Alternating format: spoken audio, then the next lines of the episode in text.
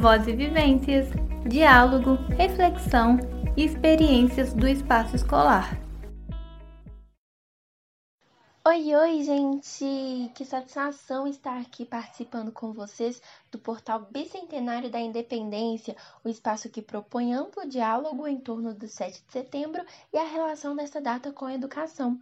Bom, meu nome é Jéssica Claudino, sou extensionista do programa de extensão Pensar Jovem Fazer Sentido do Cefet-MG e com o episódio de hoje do nosso podcast Voz e Vivências, desejamos contribuir com o portal levando a reflexão e debate acerca dos gargalos da educação pública brasileira. Será que nós podemos afirmar que o ensino brasileiro é democrático hoje? Quem e quantos são os alunos que conseguem chegar ao ensino superior no Brasil. Mas não vão achando que eu estou sozinha nessa conversa, não, hein? Aliás, estou muito bem acompanhada com a minha companheira de projeto, Laura Romano. Oi, Laura! Obrigada pela introdução, Jéssica. É um grande prazer estar participando desse debate. Como já apontado pela minha colega, eu também faço parte do Pensar Jovem como extensionista, mas aproveitando para lembrar ao pessoal de casa que esse episódio será dividido em duas partes, já que temos professores de diversas áreas do conhecimento. Nesse episódio, o assunto que vamos tratar é sobre as lacunas atuais da educação pública brasileira. E no próximo, vamos aprofundar sobre as atuais políticas de ingresso no ensino superior, principalmente pelo Enem, focando nas dificuldades das três grandes áreas do conhecimento cobradas na prova a humanas, a exatas e a tão temida redação. Não deixem de ouvir. Dando continuidade, fato é, pessoal, que vivemos dias sombrios no que diz respeito à educação pública brasileira. No cenário atual em que o próprio ministro da Educação, Milton Ribeiro, afirmou à TV Brasil que, citando suas palavras, a universidade deveria, na verdade, ser para poucos, nesse sentido de ser útil à sociedade, não é difícil perceber que a educação brasileira está longe de ser democrática. Dados do Instituto Brasileiro de Geografia e Estatística, IBGE, recolhidos em 2018, reafirmam o fato de que a educação brasileira ainda não é para todos. O direito garantido pela Constituição da garantia do ensino fundamental a todos, infelizmente, não é uma realidade. O analfabetismo é, uma, é um problema persistente. Cerca de 11,3 milhões de pessoas com 15 anos ou mais não são alfabetizadas, o que corresponde a uma faixa de 6,8%. Entre outros dados negativos, 40% das pessoas com mais de 25 anos não chegaram a concluir a etapa da educação básica. 30,7% dos alunos do ensino médio estavam defasados em relação à sua idade e série ou fora da escola. E outros 46% não trabalhavam e não se qualificavam para o mercado de trabalho. Nossa, Laura, esses são dados que são realmente assim estarrecedores. E eles são mais acentuados quando nós fazemos um, um recorte racial, porque enquanto 3,9% da população branca com 15 anos ou mais é iletrada, o percentual sobe para 9,1% entre os negros. E entre os brasileiros analfabetos com 60 anos ou mais, 10,3% são brancos, enquanto 27,2% 5% são negros, sabe? Isso sem falar no impacto das desigualdades socioeconômicas para os alunos brasileiros. Então, diante desse cenário, surgem alguns questionamentos, né? É, quais são as consequências para a sociedade quando a educação não é boa para todos? Podemos dizer que há uma dívida histórica com o ensino público de qualidade? E como o passado afetou a educação pública atual. E para a gente tratar um pouquinho sobre isso, eu quero convidar aqui o professor João Pedro e a professora Sofia Morato. Oi, oi, gente! Bem-vindos ao nosso espaço de reflexão sobre o ensino público brasileiro. Sintam-se à vontade, viu?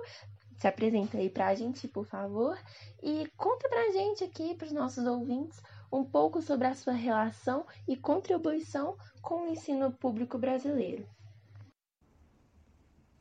Muito obrigado, Laura. Muito obrigado, Jéssica, pelo convite. É uma honra estar aqui falando sobre educação básica, sobre essas questões que a gente tem vivido na educação e no ensino do Brasil. E para falar um pouquinho sobre mim, bom, eu faço licenciatura na UFMG em Geografia e eu estou quase formando, eu estou no sétimo período. Desde quando eu entrei na graduação, eu sempre procurei mesmo ser professor. Então, assim, Eu fiz várias palestras, eu participei de um curso de metodologia ativa, eu peguei várias optativas na área também.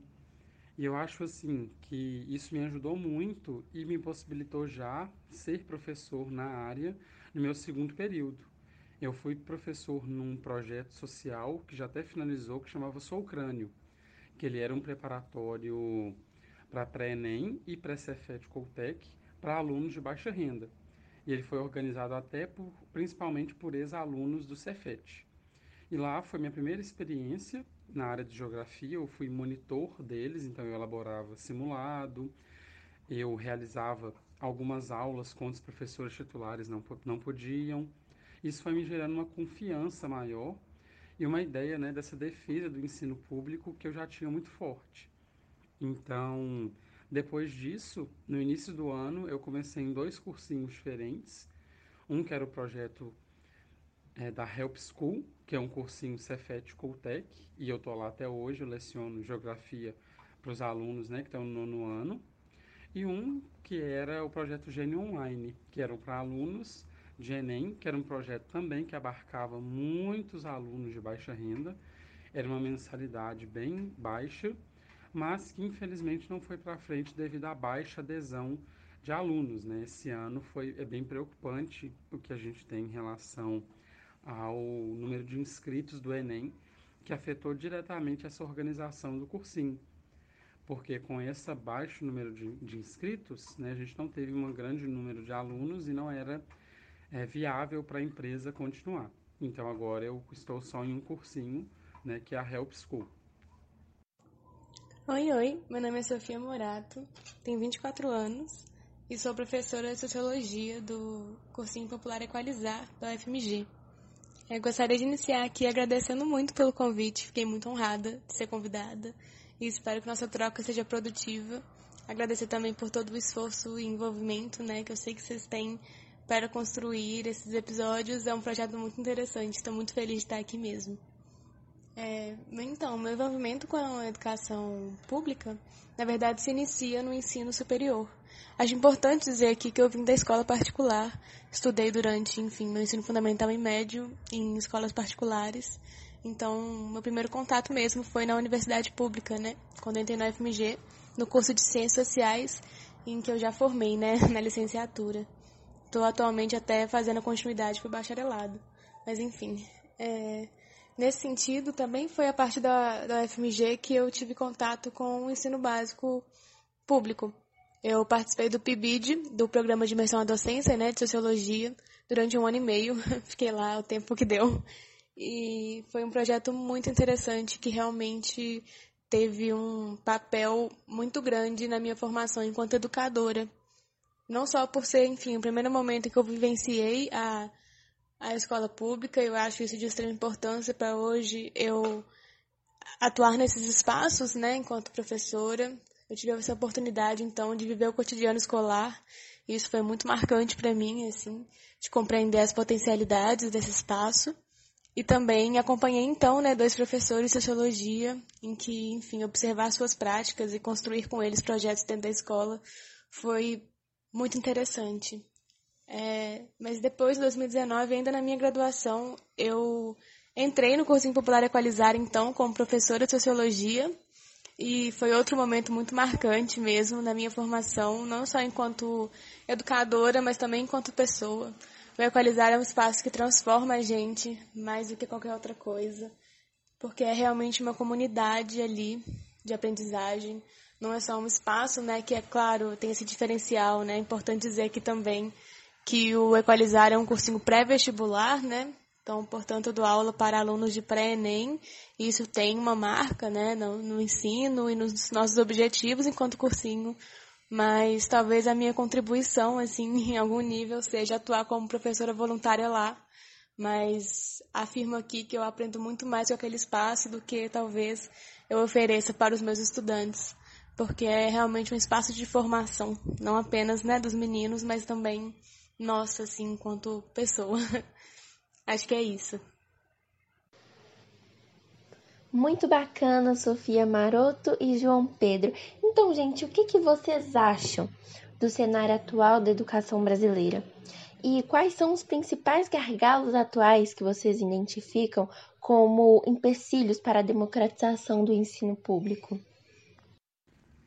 Eu acho que os principais gargalos que a gente vê hoje como nesse empecilho para entrar no ensino superior é mesmo essa noção de pertencimento. Muitos alunos do ensino público não nem almejam estar no ensino superior porque acham que a universidade não é para eles, acham que a faculdade não é para eles, então eles não se sentem pertencentes, eles não se veem como parte daquele lugar. O que é muito triste, né? Porque a gente não tem esse senso, essa criação desse senso de que eles podem acessar esses lugares, que esses lugares são públicos. É até muito comum a gente receber perguntas de alunos assim: é, mas quanto que eu pago numa universidade federal? Né? Não tendo uma ideia de que uma universidade federal é algo público. Então, eu acho mesmo que a disseminação da informação ela fica muito restrita né, aos grupos dominantes, né, às classes sociais mais dominantes, e essa restrição dessa informação acaba tirando esse senso de pertencimento e de desejo. Então, muitas pessoas, né, eu vim do ensino público e eu tenho um convívio muito grande com pessoas da área, elas nem almejam estar ali dentro porque elas não sentem que elas dão conta, não sentem que é um lugar para elas. Então, eu acho que o, o, principal fator mesmo é um cerceamento, né? Você cerca as informações, você só deixa naquele grupo privilegiado e você faz com que a pessoa nem deseje se graduar. Então, eu acho que esse é um, um gargalo principal que a gente consegue ver. E outro gargalo também, né, que eu consigo perceber, é essa ideia do, do não investimento, da não preparação que muitas redes públicas não fazem para o Enem. Então, elas não são instruídas a preparar os alunos para o Enem. Então, o que eu não acho que de tudo é errado. Eu acho que a educação ela tem que ser libertadora, né? ela tem outros fatores que ela tem que trabalhar, mas eu acredito que a educação deveria, no terceiro ano, ter um foco maior. Terem aulas extra-classe para os alunos que pudessem e quisessem, ter um maior incentivo, e uma coisa que eu sinto que é muito baixa, que não tem acontecido. Bom, então se não tem um comprometimento, né, igual a gente vê que o nosso governo não se compromete com a educação pública, a gente tem mesmo é, aumentando mais a distância né, entre os alunos de ensino privado e os alunos de escola pública. E a gente viu isso nesse reflexo direto que a gente viu esse ano, que é a baixa adesão no Enem. Então foram poucos alunos inscritos no Enem que está revelando né, que essa democratização ao ensino ela não está acontecendo da forma que ela era antes. Então tem uma retração desses jovens, dessas pessoas que querem acessar o ensino superior, porque elas começam a não se enxergar pertencentes a esse lugar mais. Então, né, toda uma construção que foi realizada sendo desfeita em pouco tempo. E esse ano o indicativo de alunos inscritos no Enem é realmente muito grande, mostra muito como que a educação não está atingindo né, o que ela deveria atingir, que é essa ideia dessa entrada do ensino superior, que é para a gente formar cada vez mais pessoas, que é o que a gente vê que não é o comprometimento que o nosso governo atual tem. Acredito que a educação pública brasileira hoje é marcada por desafios, tanto internos e externos, né? Externos relacionados principalmente às desigualdades sociais, e econômicas e pela falta de acesso de muitos sujeitos ao ambiente escolar, que na minha opinião se dá em algum sentido, né, pela falta de investimento do governo estadual e federal nesses espaços, né, que são frequentemente alvos de cortes orçamentários, de modo que eles nunca se colocam como é, prioridades, né, dos planos governamentais. Mas ao mesmo tempo, eu acredito ser importante falar aqui dos desafios internos, Ainda hoje a escola é muitas vezes apresentada como um espaço democrático e aberto às diferenças, principalmente no ensino público, né? Essa ideia de que ele está aí para todos. Mas eu ainda acredito que na prática ele funcione muito como um espaço reprodutor das desigualdades sociais, assim, como colocado por Bourdieu, por exemplo. Eu acho que é, para uma real democratização do ensino, o primeiro passo é justamente o reconhecimento das, das desigualdades e das diferenças. É, e existem vários exemplos, né, para se dizer em que sentido isso não é reconhecido, né. O currículo, por exemplo, né, é algo que é construído de modo neutro, né, a partir de um discurso neutro, de que ali existem todas as competências e habilidades, se dizendo, por exemplo, da BNCC, né, que são imprescindíveis para a formação do aluno, mas uma crença de que esse conhecimento vai ser distribuído de maneira justa e igualitária, porque a gente sabe que na prática não acontece, né? Ou mesmo pensando no comportamento esperado dos estudantes dentro de uma sala de aula, né? O, o silêncio é muito valorizado, a ordem é muito valorizada, mas não é olhado de fato quem são aquelas pessoas, quem são aqueles sujeitos, ao que eles se interessam. E acredito que nesse sentido a gente acaba é, reproduzindo essas desigualdades mesmo, assim, né? Porque qual é o conhecimento que é valorizado dentro de uma escola? Qual é o conhecimento que é cobrado desses meninos em provas e atividades avaliativas? E de que maneira a gente avalia também, né? Essas, enfim, essas questões. Então, acho que é muito complexo falar sobre isso, assim, porque ao mesmo tempo que existem desigualdades estruturais que vão ser muito marcantes na nossa sociedade, né? Desigualdades de raça, de gênero e de classe também. Dentro do espaço escolar, essas desigualdades são ainda mais é, reforçadas mesmo. Então, acredito que essa é uma dimensão também muito significativa para se pensar a construção de um ensino público democrático. Sofia, você acredita que pode se afirmar que há uma dívida histórica brasileira com o um ensino público de qualidade? Baseado em que fatos e acontecimentos passados você endossa a sua opinião? Com certeza acredito que existe uma dívida histórica brasileira com o ensino público de qualidade. Inclusive, os dados trazidos por vocês no início desse podcast são exemplos né, das desigualdades estruturais que a educação pública enfrenta. Uma outra fonte bem interessante para a gente pensar e estudar essas desigualdades é o Anuário Brasileiro da Educação Básica, de 2021, organizado pelo Movimento Todos pela Educação, que vai apresentar dados que investigam essas desigualdades, né, que foram ainda mais agravadas pela pandemia da Covid-19, o ensino à distância e o fechamento das escolas. Acho que é importante levar em consideração aqui o momento atual que a gente está vivendo, né, em que a educação talvez foi também uma das áreas mais abaladas por essa pandemia e existe uma diferença muito grande né, de como os estudantes da escola pública vivenciaram esse momento, diferentemente daqueles da escola privada. É, dando aula na Equalizar, mas também tive a oportunidade de dar aula em cursinhos, salinhas privadas de pré-vestibular, eu percebi e senti muito essa diferença porque os alunos da escola básica muitas vezes não tiveram acesso às aulas, né? É, o que era necessário que eles cumprissem nesse momento do ano de 2020 foi a realização dos PETs. Então, eles comentavam como as aulas da Equalizar eram um momento em que eles tinham aula ao vivo, né? O que não estava rolando na escola, enquanto os da escola privada continuaram com uma rotina muito semelhante da anterior à pandemia, né?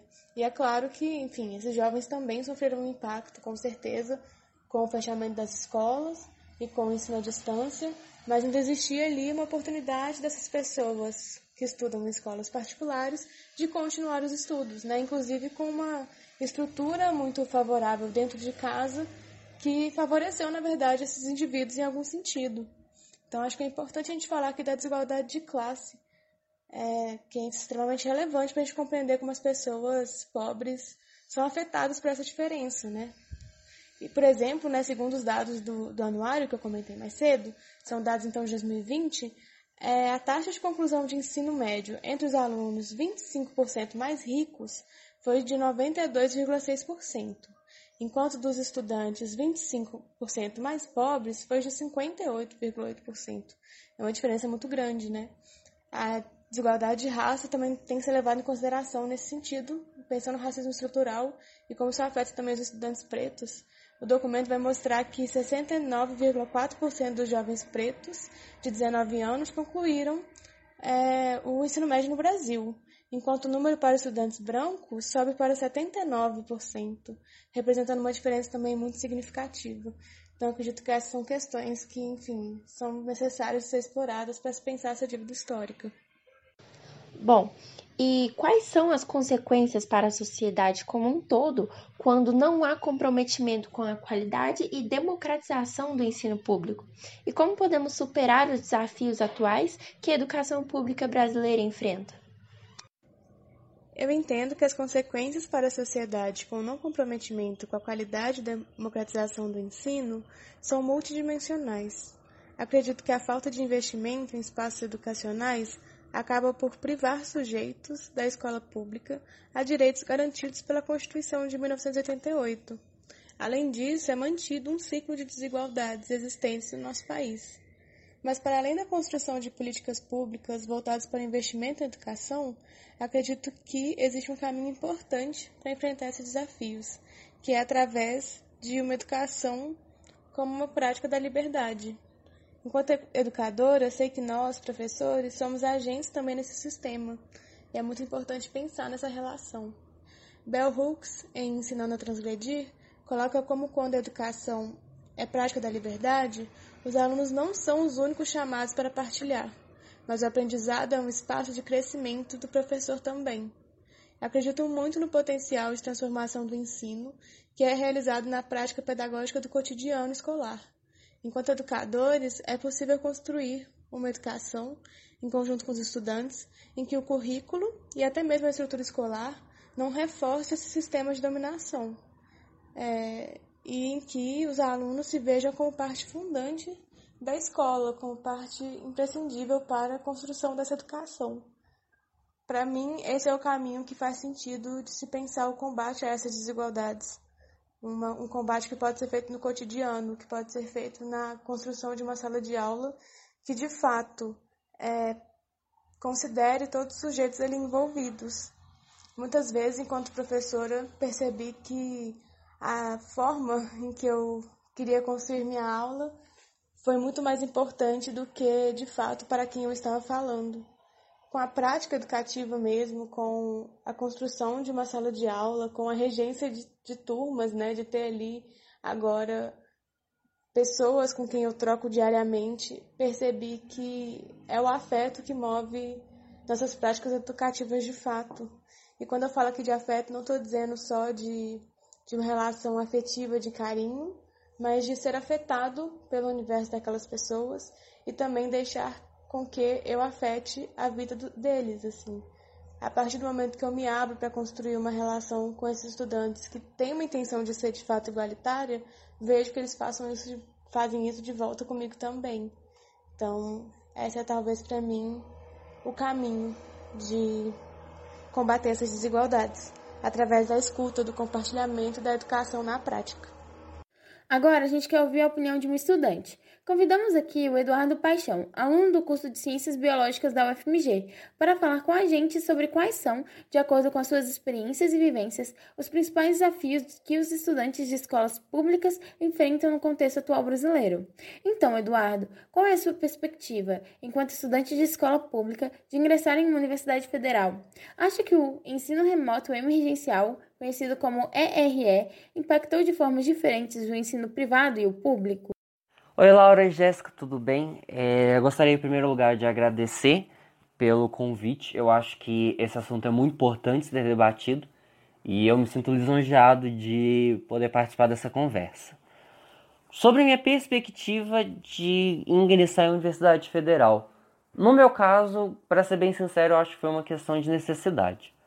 Porque eu tinha consciência de que, ainda que eu arrumasse um emprego, seria muito difícil, se não impossível, sinceramente, de que eu consiga fazer um, um ensino superior em, em, uma faculdade que, que tenha um nome de, de peso no país. Né? Mesmo que meus pais e eu juntássemos dinheiro para conseguir pagar por essa faculdade, sem o Enem é, e né, o auxílio dos dos programas que, que são oferecidos dependendo da sua nota no Enem, eu acho que seria muito difícil eu ingressar em uma escola particular, conseguir pagar ela. E poder ingressar em uma universidade federal, cara, ajuda muito. Porque, né, a universidade é federal, a gente não, não precisa pagar mensalidade por ela, então é uma ajuda muito grande para mim e para os meus pais não ter que contar com essa despesa no final do mês. E eu acho sim que o RE impactou de formas bem diferentes o ensino privado e o público, muito porque a maior parte das pessoas do ensino público tem também questões financeiras, problemas financeiros, igual na minha família. E eu vejo que grandes amigos meus, inclusive da, da faculdade, eles têm é, algumas dificuldades que eu não vejo pessoas que vieram de escolas particulares terem, sabe? Muito com acesso à internet, uso de computador e essas coisas. Então eu acho que as pessoas que estudaram no ensino privado e que né, tanto estão no ensino privado agora no RE, quanto estudaram no ensino privado presencial, estão agora fazendo o ensino é, na Universidade Federal no RE, eu acho que essas pessoas elas tiveram mais facilidade para lidar com os problemas que esse método de ensino apresenta do que as pessoas que estudam e ou estudaram e agora estão na Universidade Federal em escolas públicas. E a gente sabe que o Exame Nacional do Ensino Médio, o Enem, né, ele é assim extremamente importante, uma vez que além de viabilizar o ingresso em instituições públicas, ele também garante a permanência de estudantes em universidades particulares através de bolsas de estudos integrais e parciais né? Mas, Eduardo, quais são as principais dificuldades de se preparar para essa prova? E a prova do Enem expõe algumas dificuldades no ensino público? Se sim, quais são elas? Então, Jéssica, eu acho que a maior dificuldade do ensino público é justamente por ele não ser focado no Enem. Eu acho que ele não ajuda muito seus estudantes a se preparar para essa prova. Eu não vou falar que isso está errado, eu não vou falar que o ensino médio deveria ser focado nisso, eu não acho que deveria ser focado, mas muito por isso que você falou sobre a importância primordial do Enem para o aluno poder entrar em, em uma faculdade, eu acho que a escola deveria ter pelo menos alguma ajuda, sabe? Eu acho que ela deveria oferecer alguma forma de auxílio para o estudante poder se preparar para essa prova.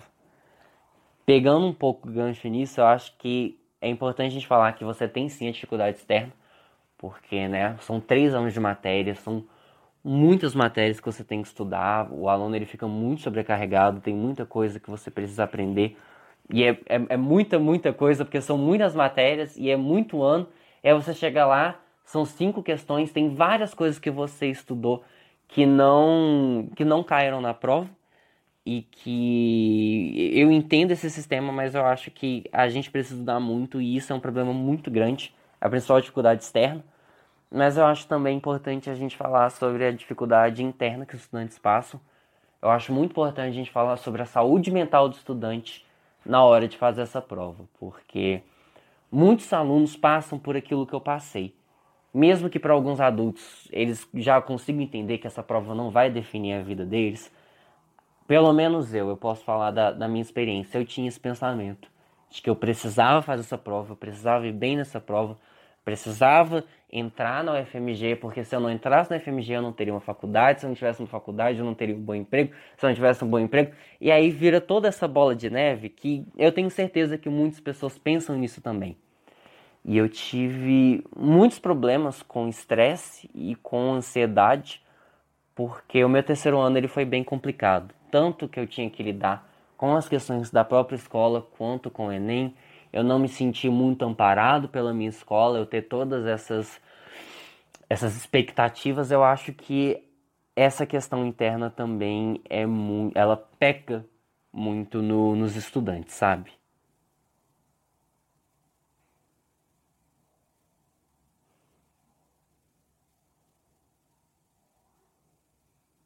Nacionais Anísio Teixeira, INEP, apenas 21% dos adultos com 34 anos têm ensino superior. Na sua opinião, como estudante, que fatores contribuem para que a inserção e a persistência no ensino superior seja tão baixa? O que poderia ser feito para reverter essa situação? Então, Laura, é, eu acho essa pergunta bem complicada, mas pelo menos ao meu ver, eu acho que tem dois fatores muito grandes que é, façam com que essa taxa seja tão baixa. O primeiro são, acho que questões psicológicas, porque, ser bem sincero para vocês, o ensino superior ele é muito difícil. Mesmo eu tendo muito menos matérias do que eu tinha no meu ensino médio, eu fico muito mais cansado agora. Pode ser também, né, por questões do, do RE, de né, eu não poder sair de casa, eu não poder ver os meus amigos, eu não eu tenho várias matérias que são de laboratório, ao invés de eu estar lá observando as lâminas, eu estou olhando slide no meu computador, mas é, eu tenho amigos que fizeram a faculdade antes né, do, do ser implementado e eles também falavam que a faculdade era muito cansativa. Então eu acho que talvez algumas pessoas elas vejam que a faculdade faz muito mal para elas, faz com que elas fiquem muito ansiosas, muito estressadas, podem piorar casos de, de depressão, de pessoas que já têm ansiedade, né, e, e outras questões psicológicas, e elas veem que se elas saírem da faculdade, elas a saúde mental delas talvez melhore. Eu não vou julgar, eu não vou falar que o que elas fizeram está certo, que elas fizeram está errado, porque né, são decisões das pessoas. E eu acho que o outro motivo são questões financeiras, porque a faculdade ela é extremamente trabalhosa, mas ela é muito pouco é, remunerativa, não sei. Ela, você não tem uma remuneração por estar estudando. Até mesmo pessoas que têm mestrado, doutorado, conseguem bolsa, a bolsa é muito pequena. E eles trabalham com, com outras coisas, né? Se você não faz mestrado nem doutorado, você não, não recebe nem para estudar. Então, eu acho que muitas pessoas, por terem problemas familiares, precisam ajudar nas contas da casa e a faculdade, como eu disse, ser muito cansativo e puxar muito tempo da pessoa, eu acho que eles acabam preferindo sair da faculdade ou até mesmo nem mesmo entrar para poder focar nessas coisas e conseguir ajudar a família, sabe? E agora conta pra gente, quais foram as suas primeiras impressões assim sobre a faculdade quando você entrou? Então, Jéssica, um problema que eu vi não só com os meninos da minha turma, como amigos meus que entraram junto comigo, meus veteranos reclamaram desse problema, meus calouros reclamaram desse problema. Vamos ver agora, né, se os calouros deles também vão reclamar. É muito sobre o uso da plataforma Teams. Ah, eu acho que por algum motivo a FMG não, não conseguiu lidar muito bem com essa plataforma. Teve muita gente que não conseguiu entrar junto com todo mundo e aí perdeu algumas aulas síncronas. Teve gente que, é isso que eu falo, não conseguiu entrar, não, não conseguiu fazer o cadastro na plataforma. Teve gente que fez o cadastro na plataforma, mas que por algum motivo não recebeu o link ou a mensagem, não conseguia entrar em algumas aulas. Então, eu, eu teve gente que estava assistindo aulas com a gente, mas que alguma matéria ou outra só conseguiu entrar depois de duas semanas já na faculdade. E eu acho que a UFMG pecou muito nisso. É, outro problema que eu senti falta foi de uma aula magna da faculdade, sabe? Meu curso teve sim uma aula magna com o coordenador professor Carlos Renato, que foi muito esclarecedora, não só em questões da, do próprio curso, mas da faculdade em si. Mas eu senti falta de uma aula magna da faculdade para eu saber sobre a reitoria, para eu saber sobre a FUMP, para eu saber sobre questões de auxílio psicológico, questões de, de auxílio de, de, dentista, né? Que eu sei sobre o que a faculdade tem, mas eu não sei muito bem, porque eu não tive, né? Uma aula magna que me explicasse bem sobre essas questões. E eu acho que seria importante que a faculdade, não sei, talvez pode até ser um, uma questão de que já que né, cada campus é, lida com as questões de uma, de uma, determinada forma, mas eu acho que seria, eu acho que tem algumas coisas sim que todos os estudantes podem usufruir na universidade que seria importante que a UFMG tivesse uma palestra só para isso, Fraga, para falar com todos os alunos de todos os cursos é, e explicar como é que a faculdade em si funciona e as coisas que nós podemos aproveitar dela. De acordo com a sua experiência, que medidas precisam ser tomadas pelo governo federal de modo a diminuir as dificuldades dos estudantes do ensino básico público de ingressar em uma universidade pública de ensino superior? Então, Laura, como eu já falei anteriormente, eu não acredito que o ensino médio deveria ter como foco ensinar os alunos a fazer o Enem, mas eu acho que seria bacana se as escolas é, oferecessem uma ajuda para os meninos. Eu sei que escolas particulares aqui de Belo Horizonte, como Santa Maria, o Santo Agostinho, o Colégio, eles ofertam monitorias para os alunos que aí sim são mais focadas nas matérias do Enem. E eu acho que seria interessante se as escolas públicas de, de Belo Horizonte, né, talvez do país, se elas fizessem algo parecido, talvez até mesmo um acordo com as universidades federais com os cursos de educação, né, como é, geografia, história, biologia, química, todas as matérias, os alunos que é, estão seguindo o percurso da licenciatura, e eu me incluo nesse caso, que agora no terceiro período vou, é, eu, eu vou começar realmente, é, eu vou realmente ingressar no percurso da licenciatura, e eu super toparia participar de um projeto é, indo nas escolas e ajudando esses alunos como monitor, sabe? Não precisaria nem ser um estágio, eu acho que até mesmo um trabalho voluntário, a, a, é, além né, de obviamente ajudar os alunos, eu acho que seria algo muito bacana de se colocar no currículo, Fraga. E eu acho que já seria uma experiência muito boa para as pessoas que pensam em ser professores, educadores no futuro, para eles perceberem se, se eles gostam daquilo, se eles gostam de dar aula, se eles se interessam por aquilo e se eles realmente querem continuar nesse, nesse percurso. Muito obrigada, Eduardo Paixão, João Pedro e Sofia Morato, pela enorme contribuição e participação aqui com a gente. E, bom, pessoal, realmente é, a identificação dos desafios do ensino público é fundamental para que haja uma reflexão acerca das consequências negativas impostas para toda a sociedade, né, não, Laura? Pois é, Jéssica. Além disso, o debate sobre esse assunto tem muito a contribuir para apontar caminhos para a ampliação da democratização do ensino público brasileiro de qualidade. Esperamos que nosso podcast tenha dado a visibilidade adequada ao assunto e que ajude muitas pessoas a pensar e se conscientizar mais sobre a problemática apresentada. Bom, pessoal, chegamos ao fim do episódio, mas Antes de finalizarmos, gostaríamos de agradecer ao Portal do Bicentenário da Independência pela oportunidade que nos proporcionou de trazer aqui esse diálogo ao público, nos permitindo aumentar a visibilidade e a conscientização para com os desafios que a educação pública brasileira enfrenta e a importância de superá-los, né? Claro. Queremos agradecer também o apoio da Diretoria de Extensão e Desenvolvimento Comunitário do Cefet-MG e a coordenadora do programa Pensar Jovem Fazer Sentido, a professora doutora Carla Moreira. Esse episódio foi idealizado por mim, Jéssica Claudino e pelos meus colegas de equipe Laura Romano, Miriam Alexandre, Natália Roberta e Talita Gonzaga. O Pensar Jovem convida todos vocês, entusiastas dos assuntos relacionados à situação da educação pública e das vivências dos jovens, a participarem dos nossos debates aqui no nosso podcast Voz e Vivências e também nas nossas redes sociais, né?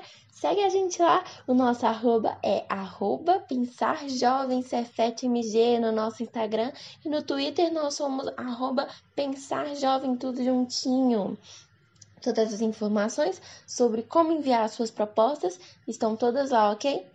Quero agradecer aos ouvintes por ter nos acompanhado até aqui. Esperamos que vocês tenham gostado muito do nosso bate-papo. E até o próximo!